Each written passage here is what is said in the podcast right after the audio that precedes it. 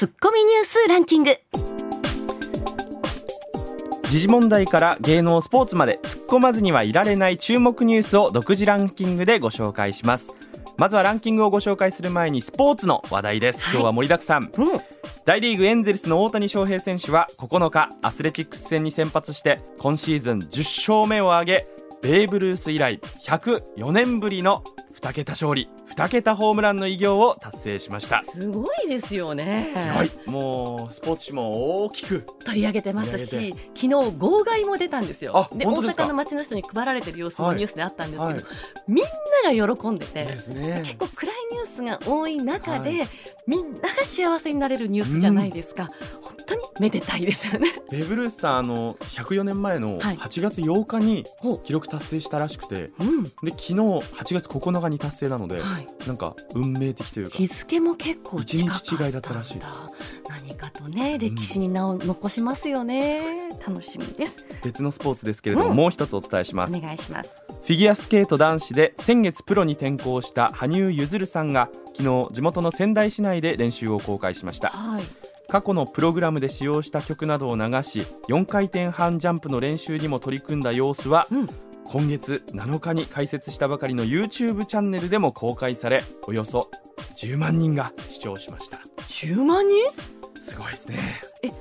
あれですよね、その練習を公開してるから、はい、画面に向かってファンの皆さんってずっと喋り続けるわけじゃないんですよね。じゃないですじゃないです。もうその黙々とちゃんと真剣に練習してる様子を流すとじゅうまんにんが見るん、はいはい、そうです。プーさん投げ込みたいファンもいっぱいいたと思います、ね、そうですね。プーさんは飛んでなかったんですかね。多分飛んでないと思います、ね、ちょっと私確認できてないんですけど、絵文字はもしかしたら皆さんちょっと送ってるかもしれない。そうですね、プーさんのあのチャットは動いてたかもしれない。そうなんだ、すごいですね。スポーツ新聞もあのスポーツ報知は外側のいちまいっていうんですか、はい、が裏表羽生さんでしたからね、はい、もうポスターみたいでしたね。そう大きなカレンダーぐらいの、ファンの皆さんはもう買いに走ってるんじゃないですか。だってポスターが百数十円で買えると思ったら、うん、ファン最高ですよね。そう綺麗な写真でしたね、はい、皆さんファンの方おすすめですよ、はい、今日も売れそうです、はい、ではふたつお伝えしましたが、うん、ここからはニュースランキング、はい、まずはだいごいです。安倍元総理大臣の国葬に関連する予算の執行差し止めなどを求めて市民団体のメンバーらごじゅうにんが申し立てた仮処分について東京地裁が却下の決定をしたことが昨日分かりました、うん、市民団体側は決定を不服として東京高等裁判所に抗告しました、はい、安倍さんの国葬に関する意見はやっぱりそれぞれありますからね、はい、世論は二分されています、うん、続いてだいよんいです。大阪メトロは来月しがつついたちからすべての路線で運賃をじゅうえん値上げすると発表しました。バリアフリー化の費用を運賃に上乗せできる国の新しい制度を活用するもので、関西では阪急電鉄と阪神電気鉄道、それに京阪電気鉄道もバリアフリー制度を活用した値上げをすでに発表しています。そうなんですよ。バリアフリー化するのは本当に嬉しいし、はい、大切なことなんだよって、うん、もちろん分かってるんですよ。分かるんです。でもただ値上げされると懐事情は厳しくなるよなと思いますよね、はい、じゅうえんってなるとまあ往復で、ね、毎日使うものですからね、はい、続いてはだいさんいです。千葉県は昨日ヨーロッパから成田空港に到着した海外に居住するさんじゅうだいの男性がサル痘に感染しているのを確認したと発表しました。日本での感染確認は感染確認の発表はよんれいめです、はい、これね関連したニュースでブラジルで猿が暴行されたり毒を盛られたりする問題が相次いでいる。猿に毒を盛るんですか。猿に、はい、野生の猿だったりね、はい、ダブリューエイチオー も現在起きているサル痘の流行は猿とは関連していませんと強調していますので、うんはいうんはい、ちょっとね怖いニュースですよね。続いてだいにいです。旧統一教会、現在の世界平和統一家庭連合が昨日、前回からおよそいっかげつぶりとなる会見を行いました。田中富広会長は、山上容疑者の動機に教団が関わっていると警察から発表されたら姿勢を示す。共産主義と対峙する政治家と手を組んできたなどとも述べました。はい、いっかげつぶりのにどめの会見でした、はい、このニュースに関しては、はい、後ほど須田さんの裏ネタのコーナーでしっかりとご紹介する予定です、はい、続いてだいいちいです。だいに次岸田改造内閣は昨日午後、皇居での認証式を経て発足しました。岸田総理は会見で今回の内閣改造に踏み切った理由について、政策断行により数十年に一度とも言われる難局を突破するためと説明しました。ツッコミ。さあ、これはもう須田さんに顔ぶれから見えた、はい、須田さん目線での分析をしていただきたいと思います、うん、そうですよ。最初に須田さんを呼び込まないといけないじゃないですか、はい、もう大変申し訳ありませんでした。須田さんおはようございます。はい、おはようございます。おはようございます。今日解説よろしくお願いいたします。はい、お願いします。もうちゃんと名前をお呼びする前にどんどんとあの進めてしまって大変申し訳ありません。いえいえ、もうあのいつになったら出番が来るのかなって今待ってたところなんですがです、ね、失礼しました。今ね、でも川内さんと話してたんですけど、はい、須田さんが阪神タイガースのファンだと伝えたら、はい、あの川内さんがあちょっとあの阪神タイガースの小ネタありますよって言ってますので、はい、時間があればぜひご紹介します。はい、お願いします。よろしくお願いいたします。さあ、それでは須田さんの深掘りツッコミ解説、最初のツッコミ解説はこちらです。内閣改造に自民党役員人事、その顔ぶれに須田さんの思うところとは。昨日内閣改造と自民党の役員人事を行った岸田総理総理自身が政策断行内閣と名付けた新たな内閣はじゅうくにんの閣僚のうち初入閣がきゅうにん、留任がごにん、再入閣がごにんという顔ぶれになりました。自民党の役員人事と合わせてこれらの人事をどう見るのか、須田さんの分析をお願いいたします。どうでしょう須田さん。はい、率直に見て、はい、この顔ぶれは、えーあのー、タイミング的にはですね、非常にこうサプライズの、えーうん、という意味でですね、早いタイミングでの、えー、内閣改造になったなと。もちろんね、えー、内閣改造党役員人事というのが、えー、くがつに入ってですね行われるだろうということは、はい、まあもう誰もが誰しもがですね予想していたことなんですね、はい、えー、ただこのタイミング、つまりはちがつの、えー、とおかのタイミングで、うん、えー、いきなり内閣改造に踏み切るというのはちょっと非常に大きなサプライズだったなと思います。これがいってんめ、はい、そしてにてんめとしてはですね、やっぱりあのどうなんでしょうね、ここへ来てやっぱり旧統一教会との関係性ということで、うん、えー、岸田内閣、まあ、内閣発足以来ですね初のピンチ、しかも大きなピンチを迎えてるわけなんですね、うん、そうですよね、えー、内閣支持率も下がってきてますしね、はい、でこれに対して、まあ、ある種のこうリセットというかですね、えー、まあ言ってみれば、あのーねあのね、心機一転みたいなね、えー、状況をやろうとしているんだろうなと、うん、そういった点ででいうとですね、えー、前内閣においてやっぱり旧統一教会とのですね、まあ、関係性が指摘された、あるいはそれを認めた、あるいは、えー、今後ですね国会運営で追及を受けるんではないかと言われている人たちを全員こう、えー、交代させたというのは、えー、ふたつめのポイントですね。ですから、あのー、統一教会、ねえー、カラーをですね外していこうということなんだろうと思いますね、うん、まあ、今後国会でも追及してくるでしょうけれども、その統一教会の印象がない人、全実際にチェックは全部できているものなんですかね、この短期間で。ええ、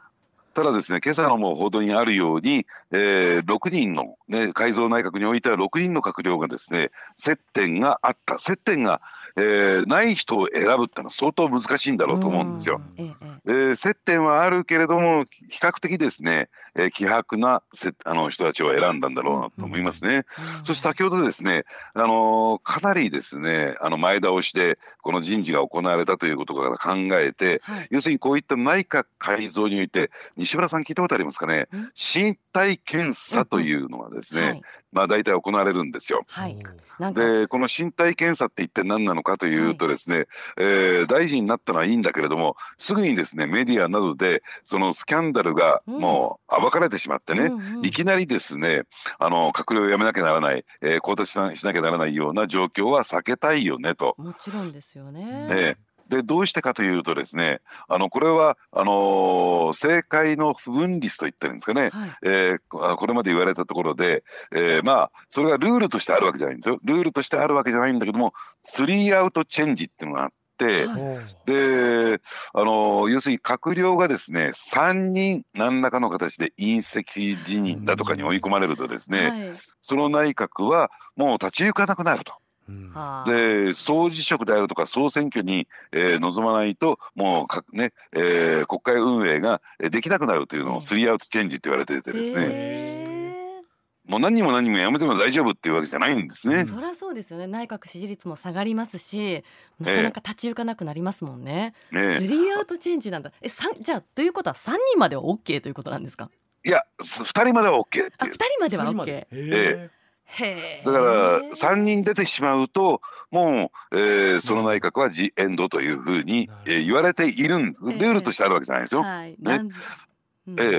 ー、ですから、えーまあ、その組閣にあたってはですね、身体検査というのをやってですね、うん、まあ、大きくいくつかポイントがあるんですが、金の問題、金のスキャンダル、金絡みのスキャンダルが出てこないかどうかというのがいってんめ、はい、そしてにてんめはですね、やっぱり女性問題、うんうん、これは結構ね、えーまあ、きつい、えー、スキャンダルになりますから、うん、こういった、えー、金であるとか女性問題を抱えていない国会議員、うんうん、えー、閣僚よ、ね、候補者というのを選んでいく、そのためにですねチェックしていくんですね。うん、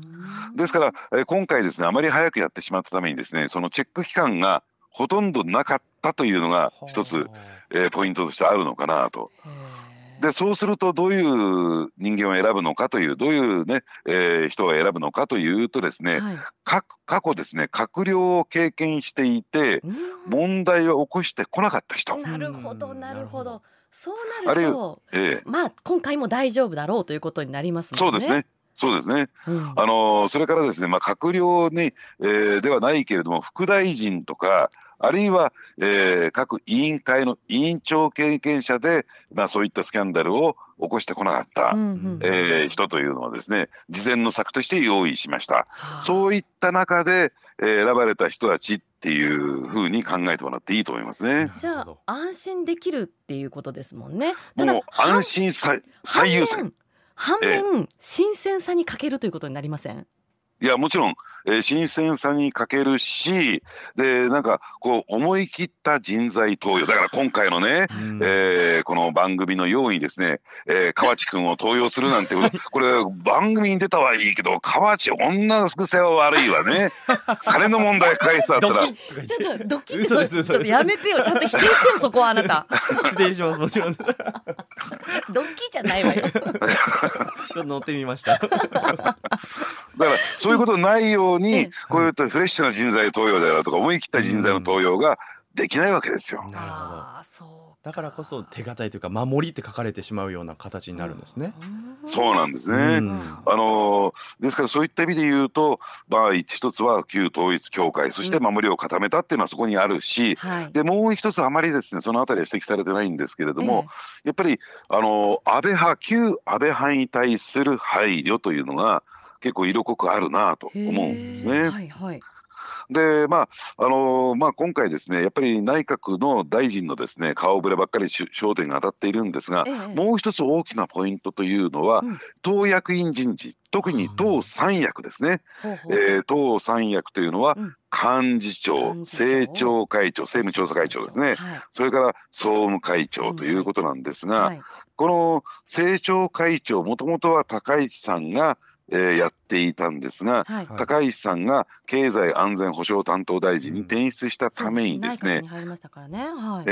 じゃあその後任は誰なのかということで、うん、そこにですね後任で選ばれたのが萩生田さん。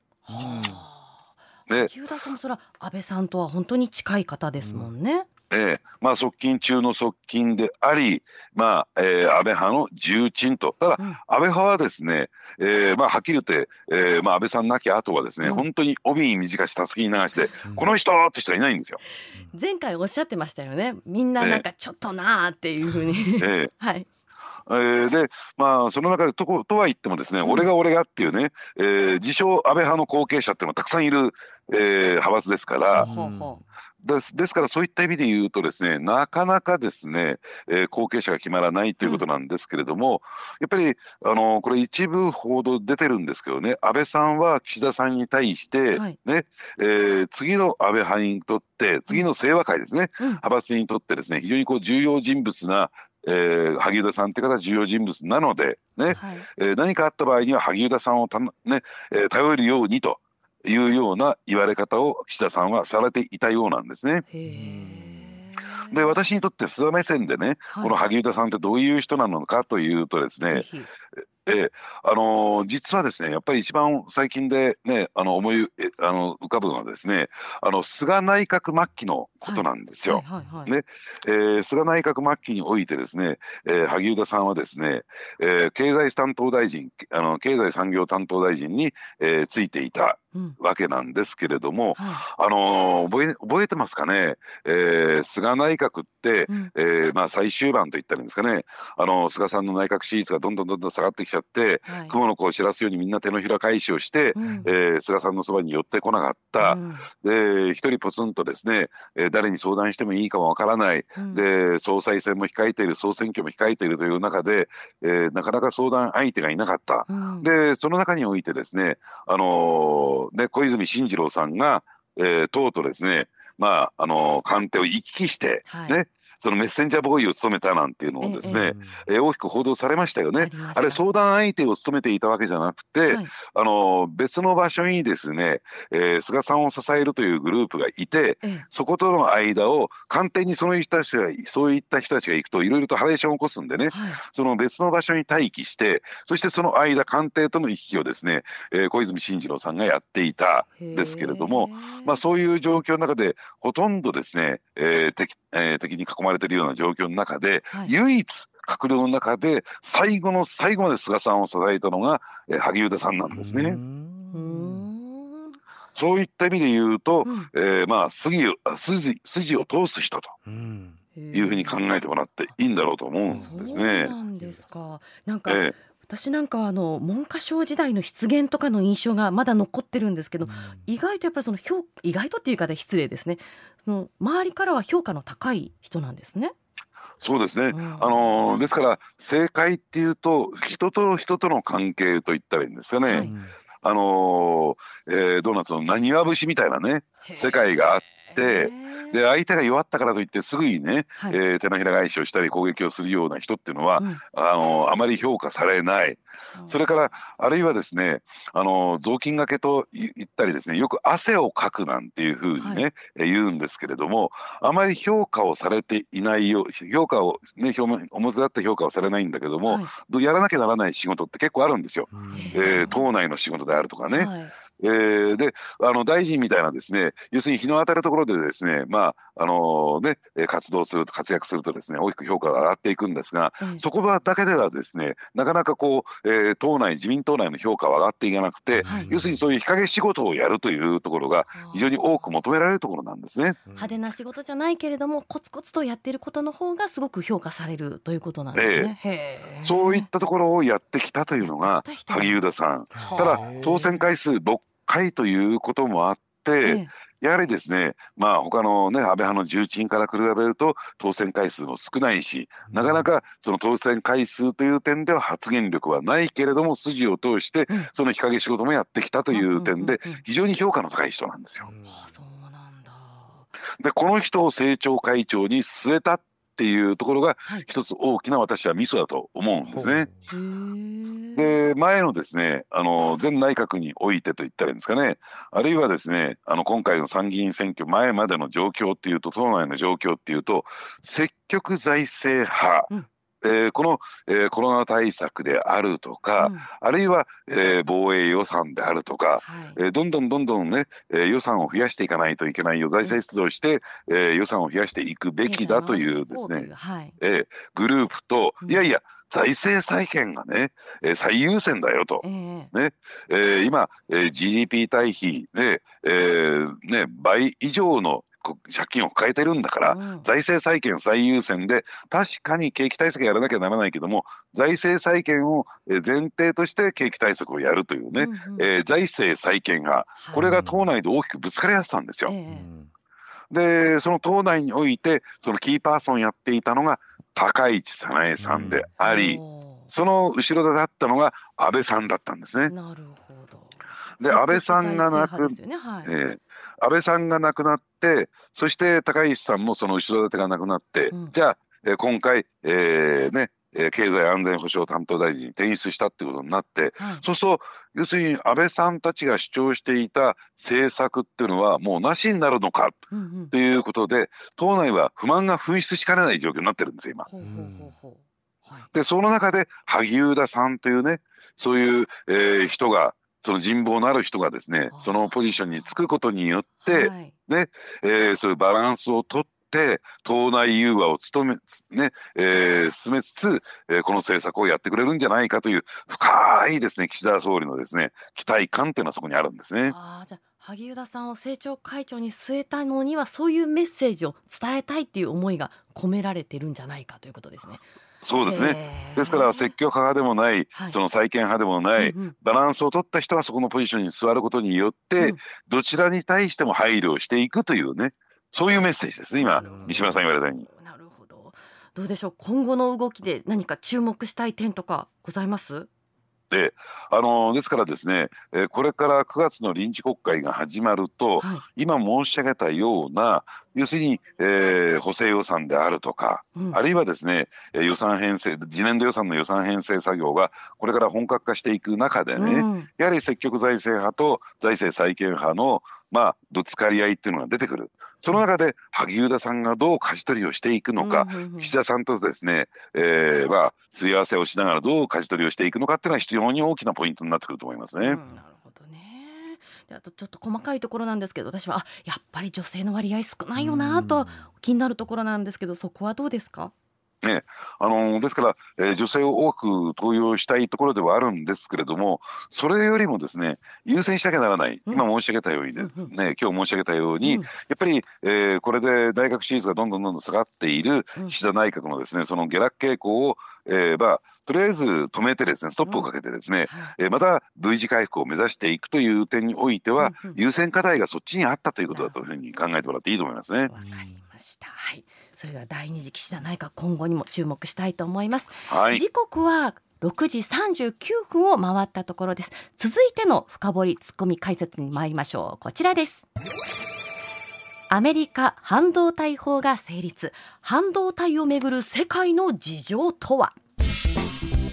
アメリカのバイデン大統領はここのか、半導体の生産や研究開発におよそななちょうせんおくえんを投資する法案に署名しました。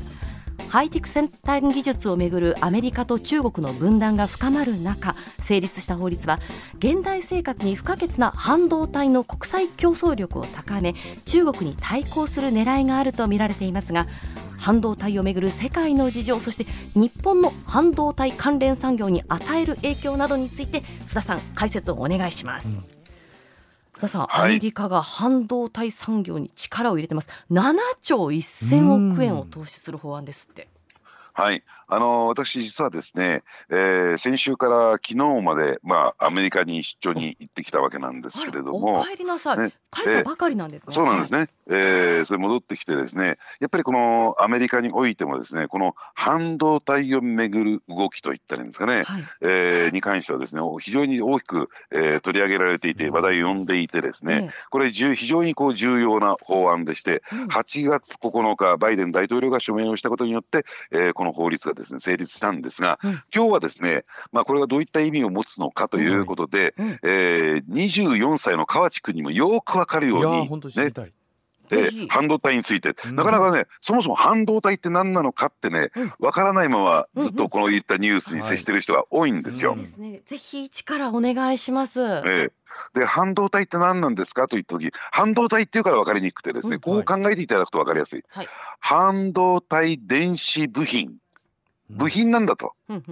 で、まあ、いろんな製品の中に入っている部品なんですよということをまず、えー、理解していただきたくてですね、はい、ただこの部品にはみっつの種類、さんしゅるいありますよと、はい、でひとつはですね、よくメモリーなんて言われていて、うん、データを記憶する部品、はいね、でそして記憶したデータをですねいろいろ計算して、えーまあ、その計算して出てきたですね結果をですね、まあえー、外へ出していく、そういう部品、うん、はい、ね、えー、これ演算というふうに言うんですけどね、はい、でみっつめとしてはですね、えー、外部の製品と、えー、そのデータをやり取りする、まあ、通信といったらいいのかな、えー、そういう部品、うん、ですからひとつはそのデータを記録する、そして、えー、ふたつめがデータをですね計算して、えー、指示を出す、はいね、次はこうやりなさいよという指示を出す、うん、えー、そして出した指示をですね、外部の製品、外部の半導体に伝える、そういう通信部門を担っている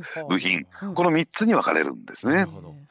で、そのことを分かっていただいた上で、はい、これから聞いたことありますかね、 アイオーティー でという時代を本格的に迎えるんですよ、はい、アイオーティー って一体何なのかというと、インターネットオブシングス、このインターネットオブシングスというね、えー、その頭文字を取ってインターネットの アイ、オブの オー、はい、シングスものですね、はい、えー、の ティーを取って アイオーティー というふうに呼ぶんですが、じゃあ一体何かっていうとですね、はい、ありとあらゆる製品というかですね、工業製品がこれからインターネットに接続していく、そういう時代を迎えていくわけなんですね、はい、で、例えば一番分かりやすい例が自動運転装置付きの電気自動車、はい、ね、あの電気で自動運転装置付きの電気自動車って何も自動車だけがポーンとあってですね、勝手に、えー、自動運転してくれるわけじゃないんですね、はい、でこれは、えー、よく走るスマートフォンなんて言うじゃないですか、うん、電気自動車のこと、はい、ですから Google 搭載とかよく行きますよね最近。そうですね、うん、えー、ですからそのインターネットを通じて、えー、例えば ジーピーエス につながってますよとかね、うんうん、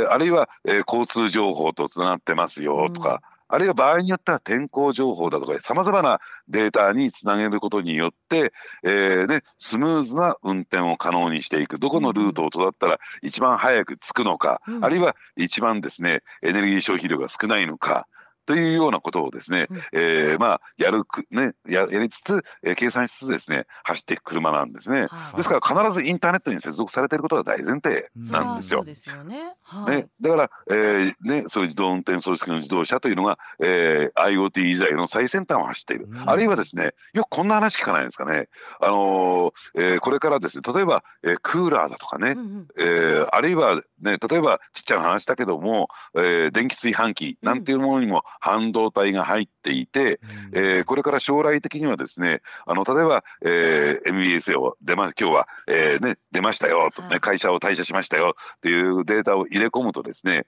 えーまあ、その家に着くまでにですね家の中の空調が、ね、はいはい、室温がですね適温になっているでね、うん、えー、あるいはおご飯が炊けているな、 あ, あるいはお風呂も適温になっているなんていうね、そういう時代はこれから。だったらむちゃくちゃ暑いですもんね、うん、特にねにかいとかね、えー、そうなんじゃなくてもインターネットにつないでるとすっと気持ちよくなっている状態になるんですね。ね、あともうそれがですねもうじゅうねんもかかんないですね、うん、えー、ごねんぐらいでそういう時代になってくる、うん、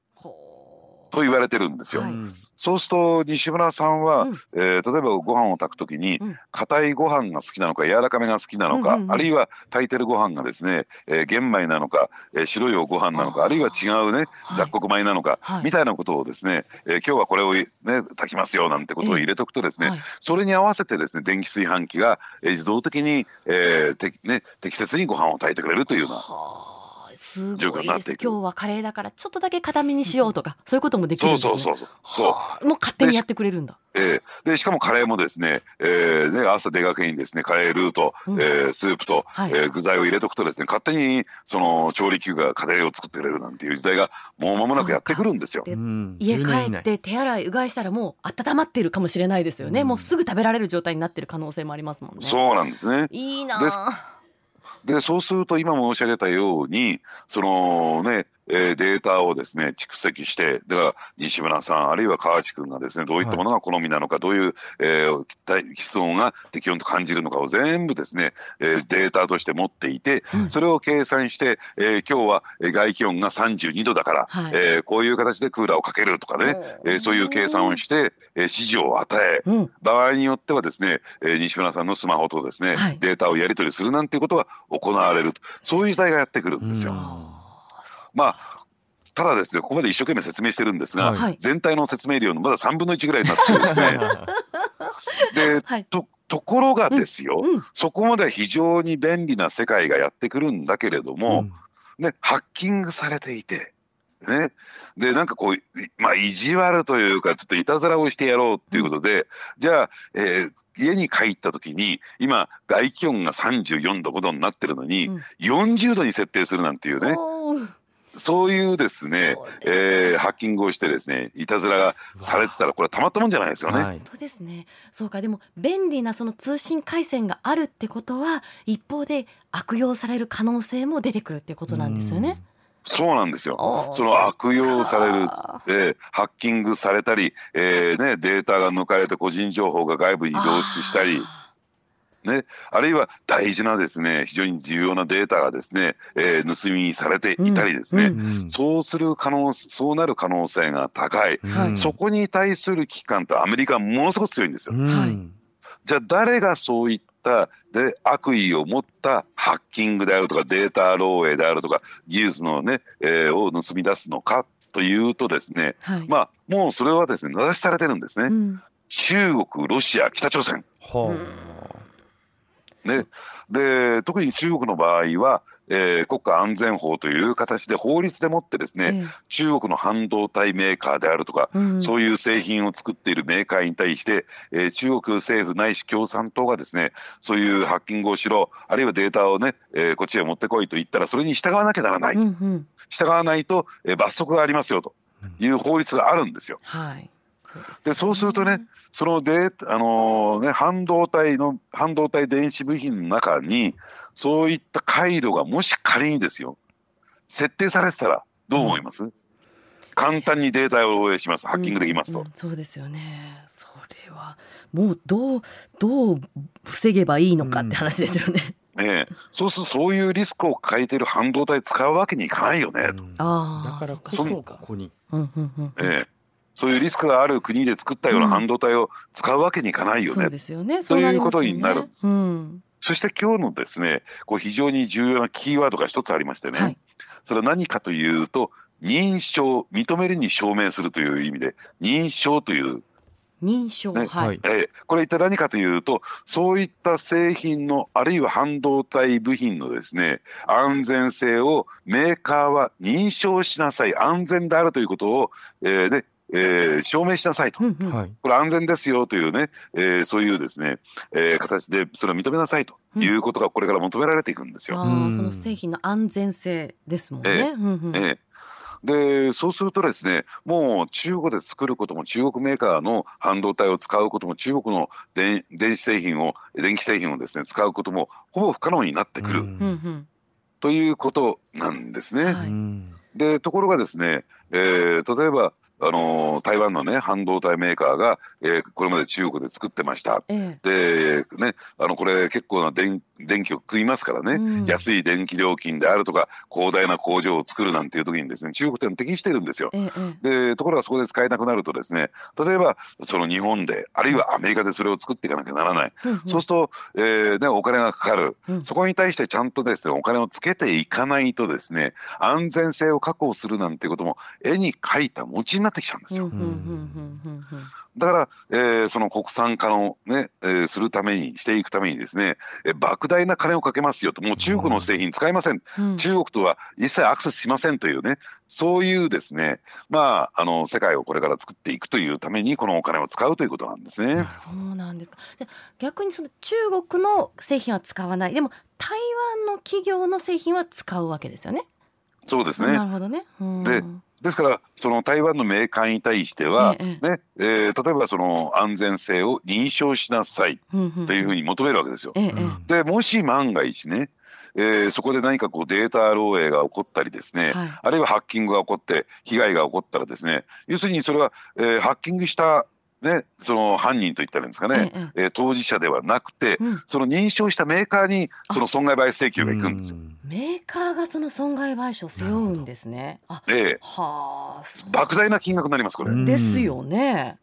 そうするとメーカー側はその安全性を確保するために、はい、そのリスクのあるところ あ, あるいはリスクのある形で作ることはできなくなりますよね。いかに台湾とはいえ、ええね、ですからそういった意味で言うとですねこの認証という仕組みというのかな、えー、認証という制度っていうのはですね、うん、非常に大きな意味を持ってくる。だからそれはじゃあ安全な国安全なエリアで、えー、作りましょうという、うんうん、でそれを作るためにはですねアメリカがもうその認証という制度を、ね、設定しているわけですから、はい、アメリカも資金援助してきますよということなんですね、えー、でそれのそのななちょうせんおくえんを投資しますよという話だったんですね、えー、これ今アメリカの話を言ってますけれども日本はどう絡んでいくんですか。で, でこれアメリカ一国でできる話じゃありませんから、ええ、その半導体っていうか、かつて日の丸半導体っていうのは非常にですね、うん、世界でも優秀な、えー、技術レベルを持ってたわけですから、せんきゅうひゃくきゅうじゅうねんだいなんか日本も世界の半導体メーカーの売り上げの上位じゅっしゃのうちろくしゃ日本のメーカーが入ってましたもんね、えーえー、ですから基礎体力はあるんですよ、うんうんうん、ですからもう中国とは関係を遮断するという中で、日本の半導体メーカーもですね、これから大きな役割を果たしていく可能性が極めて高いんですね。そうですよね、えーうん、ですから日本においては例えば、例えば日本電機、これは住友グループ系ですけどね、うんはいえー、であるとか、あるいはソニー、うんえー、こういったところがですね、その半導体の生産に、うんえー、これから本格的に入っていくえー、方向を示しているんですね。だから、えー、これからですね、日の丸半導体の復活ということも、うんうんえー、これから、えー、起こってくるんじゃないかなと思いますね。そうなんですか。じゃあ巻き返すことができるかもしれない、うん、ということですね。巻き返す可能性は高いでしょうね。そうです。そうなってくると、まあ、経済もぐっと変わってくるでしょうしね、はい、期待したいところです。さあ シーエム を挟みまして、さらにこの後も深掘りツッコミ解説続きます。時刻はろくじごじゅうよんぷん、そしてさんじゅうびょうになろうとしています。続いての深掘りツッコミ解説はこちら。ファミリーマートが エーアイ ロボを店舗で活用へ、労働力不足の解決策となるのか。コンビニエンスストア大手のファミリーマートは昨日、店舗の飲料補充に エーアイ 人工知能を搭載したロボットを活用すると発表しました。今月から順次導入を始め、令和ろくねんまでに全国さんびゃくてんぽにまで増やすとのこと。 エーアイ ロボの導入で作業環境の改善を図ると見られますが、労働力不足の解決策となるのでしょうか。ロボットと労働力の関係について須田さん、教えてください、うんはい、あのー、そもそもね、うん、今の労働力という点で言うとですね、はい、あの一方でね、この新型コロナウイルスの影響で、えー、失業される方、職を失われる方も、えー、出てきて、はいえー、一方であのやっぱり、ね、労働力が足りない、例えばコンビニエンスストアであるとか、うん、あるいはファーストフード店であるとか、チェーン店の飲食店なんかもですね、はいえー、非常にこう労働力が不足していて、うん、ミスマッチングが起こってるんですよ、うん、そうなんです。それすごく不思議なんですね。労働力不足っていう反対で失業者がっていうから、これなんとかうまくつながらないものなのかなと思うんですけどね。やっぱりそれはこれからちょっと時間が、えー、かかっていくでしょうし、はいはい、ただですね、あのー、今えーね、あの解雇している、うんうん、あるいは人員整理をしている企業っていうとですね、えー、例えば給料も比較的高めであったりとか、あるいは正社員という扱いだった、うん、でやっぱりこう労働力が不足している分野っていうのは、先ほど申し上げたような業種というのはですね、うん、やっぱり、えーまあ、あの非正規労働であったりとか、うん、これまで外国人労働者の方にですね、はい、大きく依存していた、うん、そういう業種なんですよ、うんうんうんうん、あのですからその賃金の面で、あるいはその職種の面で面でですね、えー、例えばスムーズにですね、じゃあ例えば大手メーカーの、えー、人がですね退職したからと失業したからといってですね、じゃあすぐにコンビニエンスストアのですね店員さんできるかっていうと、なかなかこう、えー、気持ちの上でもですね、賃金面でも条件面でもですね、スムーズにそこはシフトできないですよね。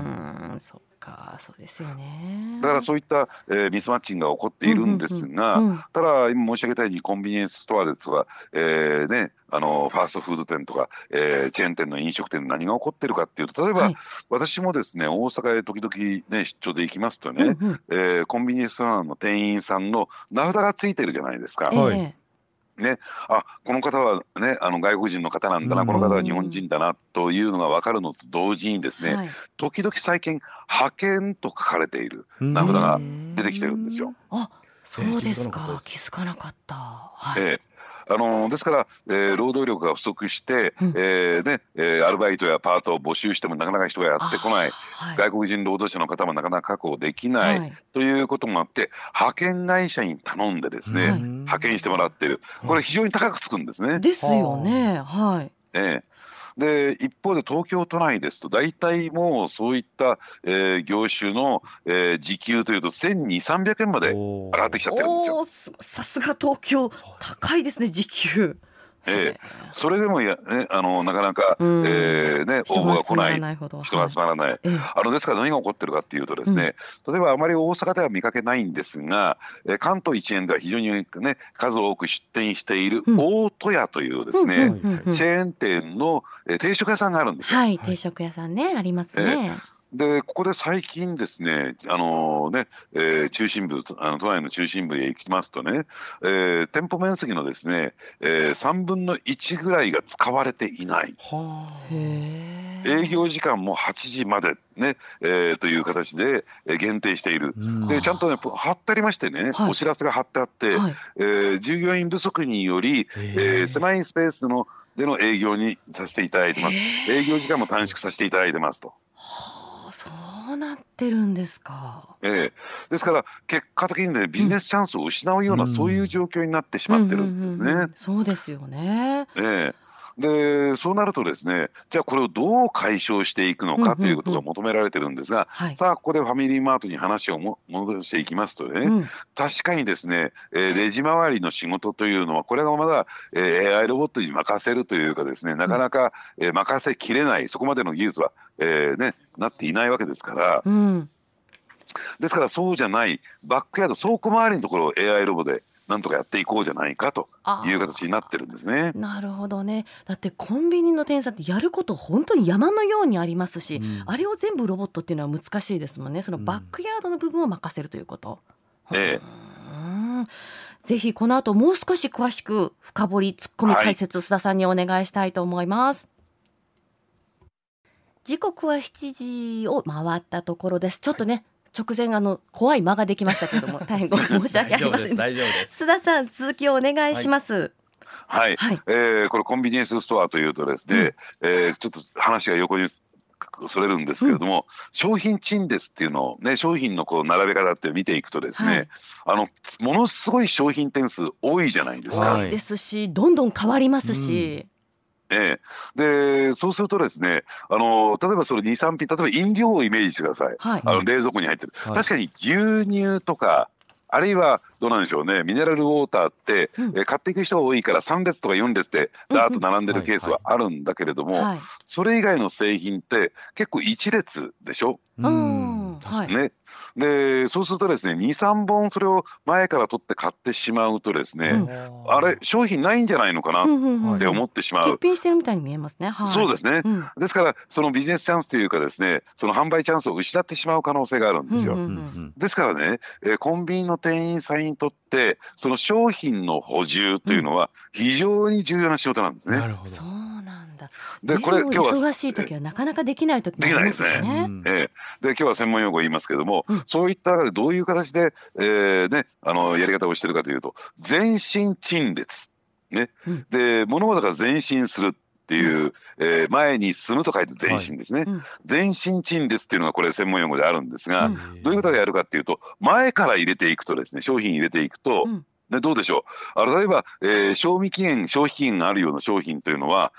新しいものしか売れてないじゃないですか。あ、そうですね、はい、別に古いものを売りたいわけじゃないけれども、順番に売っていきたいわけじゃないですか、ええ、牛乳なんかは。もちろん。でそうすると前から商品入れるっていうのはあまり馴染まなくて、うん、後ろから入れるんですよ。ですから少し傾斜をつけたりなんかして、えー、で前に自動的にね、あの、うん、あの重さで重みでやってくるように、まあ、設定はされてるんですが、はい、それはねあんまりうまくいかないんですね。ですから後ろから商品を補充して前へ前へと押し出すような、うん、これを前進陳列というふうに呼ぶんですよ。はい、ですからあの後ろですから、えー、皆さんがですね、その冷蔵庫の、ね、扉を開けるその後ろ側でよく時々目線が合っちゃったりなんかしません？そうですね、商品を入れてらっしゃる店員さんの方とね、目が合ったりしますね。だから非常にこう都合の悪いような間ができちゃうんですけれども、こんにちはっていう感じだね。でああいったことを後ろから入れる作業をですね、ロボットにやってもらおうということなんですよ。なるほど。その、その店舗の飲料補充だけかなっていうふうな印象をこのニュース持ったんですけど、それだけ大事っていうことですね。それだけ大事ですし、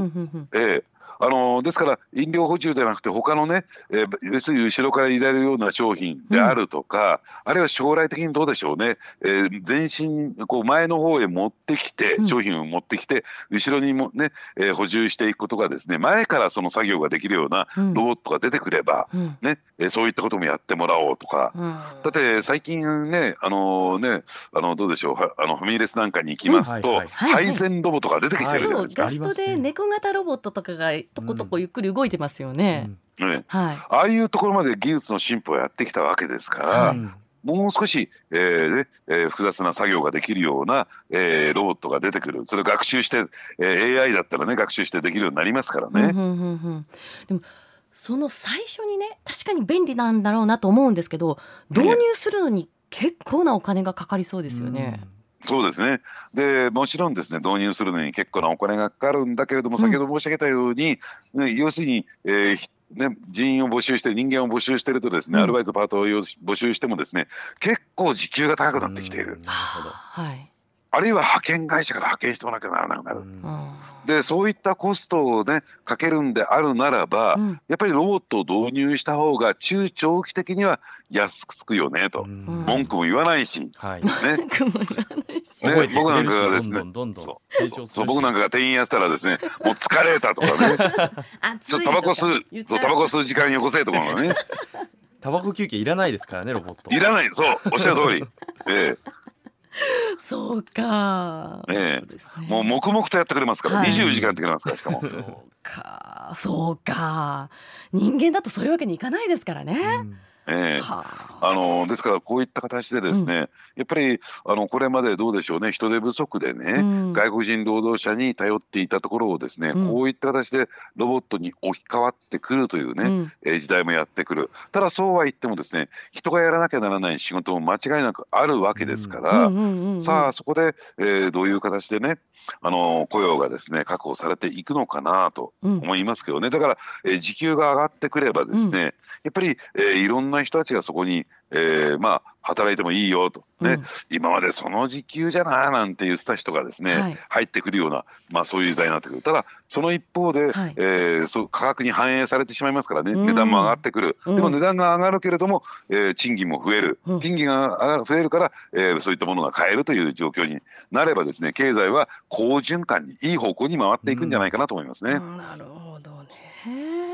なるほどね。まあでも本当人とこう接するのを残しておきたい部分とかもありますからね、うまくこう エーアイ ロボットを共生しながらいい方向に回っていくといいですよね。そうですね、うん、えー、本当本当。でも エーアイ ロボが日常に生活の中に入ってくると、昔見てたハイテクの世界というかドラえもんの世界みたいなことが ね, ね、うん、本当に実際に起こってるんですね。ありがとうございました、はい、須田さんの深掘りツッコミ解説でした。この後須田さんにはしちじよんじゅっぷんぐらいに登場していただいて、また今度は裏ネタを解説していただきたいと思います、はい、よろしくお願いいたします。はい、お願いします。おじきの今日の裏ネタ。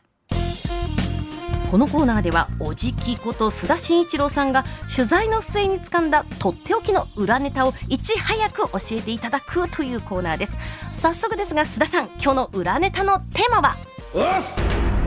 旧統一教会が記者会見、政治と宗教の真の問題点とはと、はい、いうことなんですよね。はい、昨日およそいっかげつぶりですよね。先月じゅういちにち以来にどめの会見が行われました。旧統一教会、現在の世界平和統一家庭連合の会見です。田中富広会長は、政治に強く関わってきたのは事実。それは政治工作、脱税、霊感商法の批判から逃れるためではなく、共産主義と対峙し民主主義を守ろうとする同志たちと日本のあるべき姿に向かい歩んできたなど、政治家との関係について発言していましたが、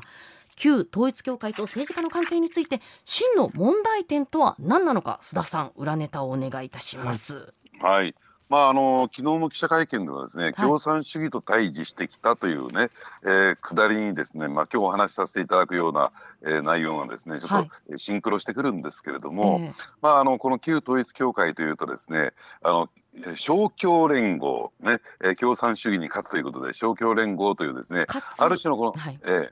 えー、ある種のですね、えー、政治団体と密接な、まあえー、コインの裏表の関係にあったと考えてもらっていいんだろうと思いますね。はい、えー、でまあこの、えー、旧統一教会の、えーまあ、言って教祖という人で、はいえー、文鮮明ねはいえー、なる人物がいるんですが、はいまあ、この方もすでに亡くなってるんですけどね、ええ、この人っていうのは、まああのー、統一教会について旧統一教会についてですね少しでも話を聞いたことがある人は、まあ、誰でも知ってるという人物ではあるんですけれども、もともとですねこういう宗教家ではなくて、えー、私がですねちょっと調べたところによると、もともとはあのー、企業経営者といったんですかね、ビジネスマンだったんですよ。へー、あ、そうなんですか。意外です、えー、はい、はいえー、じゃあどういう事業を展開していたとかというとですね、うん、あのいてつ鋳物ですね、うん、あの型にですね、えー、まあ泥のように溶けたですね鉄を流し込んでってよく熱い鉄を流し込んで、ねうん、はいあの大阪のですね中小企業の町であるとか東京でいうと川口なんかであったような、うん、そのいてつ産業であるとか、あるいは薬を作る製薬ですね、うん、それからですね武器弾薬製造会社なんていうのも経営してたんですよ。へー、はい、でまあ当時はですね、まあ、朝鮮戦争等々があって北朝鮮と韓国が激しく対峙していたところでもあってですね、はい、こういう武器弾薬っていうのは非常にこう求められていたものですから、えええー、そういった分野にですね進出した。で結果的にこの武器弾薬製造会社を作っていたと、ね、経営してたというというつてでですね ケーシーアイエー というねあの韓国のですね、はい、中央情報局、まあ、韓国版 シーアイエー ですね、はい、へそういう情報機関とのつながりができてくるんですよ。 ケーシーアイエー、はい、でこの ケーシーアイエー っていうのは大体がですね、まあ、軍人上がりがあるいは軍人関係者がですねついてるケースもあるので、まあ、武器弾薬製造会社との親和性が高かったんだろうなと思いますけれども、うん、まあその、えーまあ、ケーシーアイエー とつながりができたその関係で、まあ、当時は軍人だった、えー、後に大統領になるパク・チョンヒ氏、ねはいえー、僕正規と書くんですけどね、うんえー、僕, 僕後の大統領とですね、えー、つながりができてくる。まあ、そういった中で、えー、なぜか不思議なことにこの、えー、宗教団体の立ち上げというところにつながっていくんですよ。もともとはですね、えー、繰り返しになりますけどもそういう実業家であり、そしてそこをですね基盤にして、えー、宗教団体を立ち上げていくということになるんですが、はい、でその宗教団体を立ち上げるにあたってですねこうえーまあ、全面的にバックアップしたのがですね、えーまあ、その宗教団体を立ち上げる時点においては韓国の、えー、駐米大使アメリカの大使をやっていた、はいえーたえー、駐米大使館付きの武官をやっていた、うん、パクなる人物、これはまた、えー、パク大統領とはまた別人物ですね、はいえー、パクというですね人物が、えー、その文鮮明の側近中の側近として、えー、傍らにつくわけなんですね、はい、で文鮮明氏はですね、えー、英語ができなかったので、うん、このパク、えー、元、えー、駐在武官がですね、はいえー、通訳を務め、そしてその秘書役として、まあ、私が取材したことによると、うんえー、その、えー、振付師としてのパク、そして、えー、振り付けられる、えー、その、ね、指示に基づいて行動していたのが文鮮明だったんではないかなと思うんですけれども、まあ、そういう人間関係が出来上がるんですね、はい、でそしてですねこの、えーえー、パクなる人物はですね、えー韓国えー、アメリカにですねえー、韓米文化自由財団というのを作るんですよ。えもう一回言ってください。韓米、韓米韓国の韓にアメリカ、はいはい、文化自由財団っていうものを作って、文化自由財団、はいえー、で, で実はですねこれあの聞いたことないですか、リトルエンジェルスっていうですね、はいえー、韓国の、えー、女の子たちのですね舞踊団があって日本にも何度も公演に来てるんですけれども、はいはいはい、これをですね、えーまあ、運営することが、えー、主目的とした財団なんですが、はい、驚くべきことに、えー、この財団の名誉会長にですね当時のアメリカの大統領、ねえー、アイゼンハワーが就任したりですね、えー、トルーマン元大統領が理事として、えー、就任すると、はあすごいなえー、ですからこのアメリカの政界とも強くつながっていく、まあ、それも当然のことなんですね、まあ、そもそも ケーシーアイエー っていうね情報機関なんですがその名前から分かるようにですね シーアイエー が生みの親なんですよ。そうですね、アメリカ中央情報局が K 取ったら シーアイエー ですもんね、うんはいえー、ですからそのアメリカの情報機関あるいはアメリカの軍部がですね、まあ、朝鮮戦争あるいは北朝鮮とのですね、えー、まあ停戦後はですね北朝鮮との、えー、その対立関係を、えー、まあ維持していくためにといったんですが、うんえー、有利に運ぶためにですねこの ケーシーアイエー を作り、その ケーシーアイエー が作り出したというのが、この旧統一教会だったというふうに考えてもらっていいんですね。そしてその一方にですね、今先ほどリトルエンジェルスというね、えーねえー、韓国の女の子たちの、えー、舞踊団の話をしましたよね、はい。まあ、世界巡回公演をしていくんですが、はい、それの日本における公演の、えー、名誉会長が岸信介元首相だったということなんですよ。安倍さんのおじいちゃんですよね。そうなんですね、はいはい。ですからそこにはですね、日本、韓国、アメリカのですね、えー、ある意味での、えー、政界であるとか情報機関であるとか、はい、あるいは軍部というのがこう密接に絡み合ってできてきたのが旧統一教会。あ、なるほど。でしかもですね、その旧統一教会の活動資金を得るために、はい、えー、得るための存在だったのが旧統一教会であり、うん、いわゆる霊感商法、高額な壺であるとか朝鮮人参であるとか、えーえー、あるいは高額な献金、はい、それこそ日本のですね、信者を洗脳して、うん、絞り取るような形で収奪して、うん、はい、ね、えー、それが要するに活動資金源になっていくという、うん、そういう経緯があった。うん、ですからこれただ単純にね、えー、その統一教会や勝共連合やその関連団体からですね、えー、ね、国会議員が献金をもらっていたとかですね、祝電を送ったとか、そんなちっちゃな話だけではなくてですね、うんうんうん、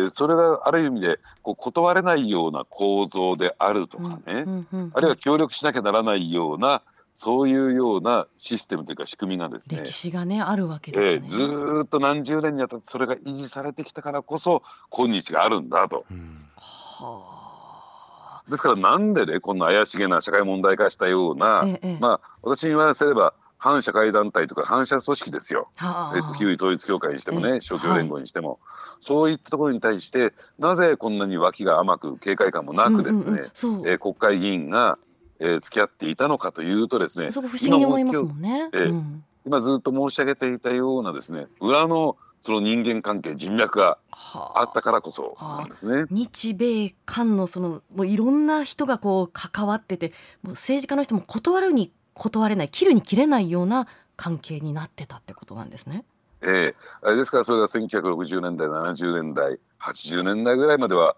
お, おそらくその仕組みをよく理解した上で、えー、政治家は旧統一教会や勝共連合と付き合っていたはずなんですよ。ただそれがまあ今日になるとね、えー、なんだかよくわかんないけどみんな付き合ってるからということで警戒感が薄らいでいったんではないかなと。うーん、でも今後はちょっとその関係性というのは問われてきますよね。そうですね。ただ、あのー、ただ単に表面的なね、そのわずかな献金をもらうとかパーティー券を買ってもらうとか、あるいは祝電を送るとかお祝いのビデオメッセージを送らなくなってもですね、うん、今日申し上げたようなその裏の構造、裏のそういう人間関係人脈が残っていたならばね、うん、残ってたら要するに表面的には切れてもですね、裏がつながっちゃうっていう、そういうつながりになってしまうんじゃないのかなと思いますね、うん、よりこう見えない深いところに潜っていくとややこしいことになりそうですね。ねえ、あのですからね、旧統一教会がその名称変更するにあたってですね、うん、あのまあ、名称変更し た, したわけなんですよね、えー、っと世界平和統一家庭連合に、はい、という名前に変えましたよね。これにあたってですね、えー、何かこう政界のつながりがあったんじゃないか、いやいやそうじゃないんだよと、えー、受理ありしたいとは言ってましたね、はい、いや要するに役所の仕組みからしてですね、その受理しないってことがありますから、えー、ね、あえて、はい、ですからそこにはやっぱり政治家のつながりが私はあったんじゃないかなと、働きがあったんじゃないかなと思いますけどね。なるほどね。朝からあのディープな濃い話を、そして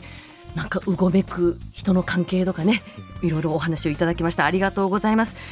以上、本当だったらですね、うん、あの川地君とね、はい、えー、トラタイガースのディープな話をしたことなんですが、いっぱい話したいことありましたいっぱい話したい、はい、もう話す気ないじゃない。いやちょっとあの時間なのかなと思っちゃって今勝手にさんじゅっぷん延長して、さんじゅっぷん延長して、はい、ちょっと須田さんそれはちょっとお時間が今日横浜に勝つことを祈りましょう。そうね、お昼がありますからね、はい、午後からね、はい、ありがとうございました須田さん、はい、お時間の今日の裏ネタでした。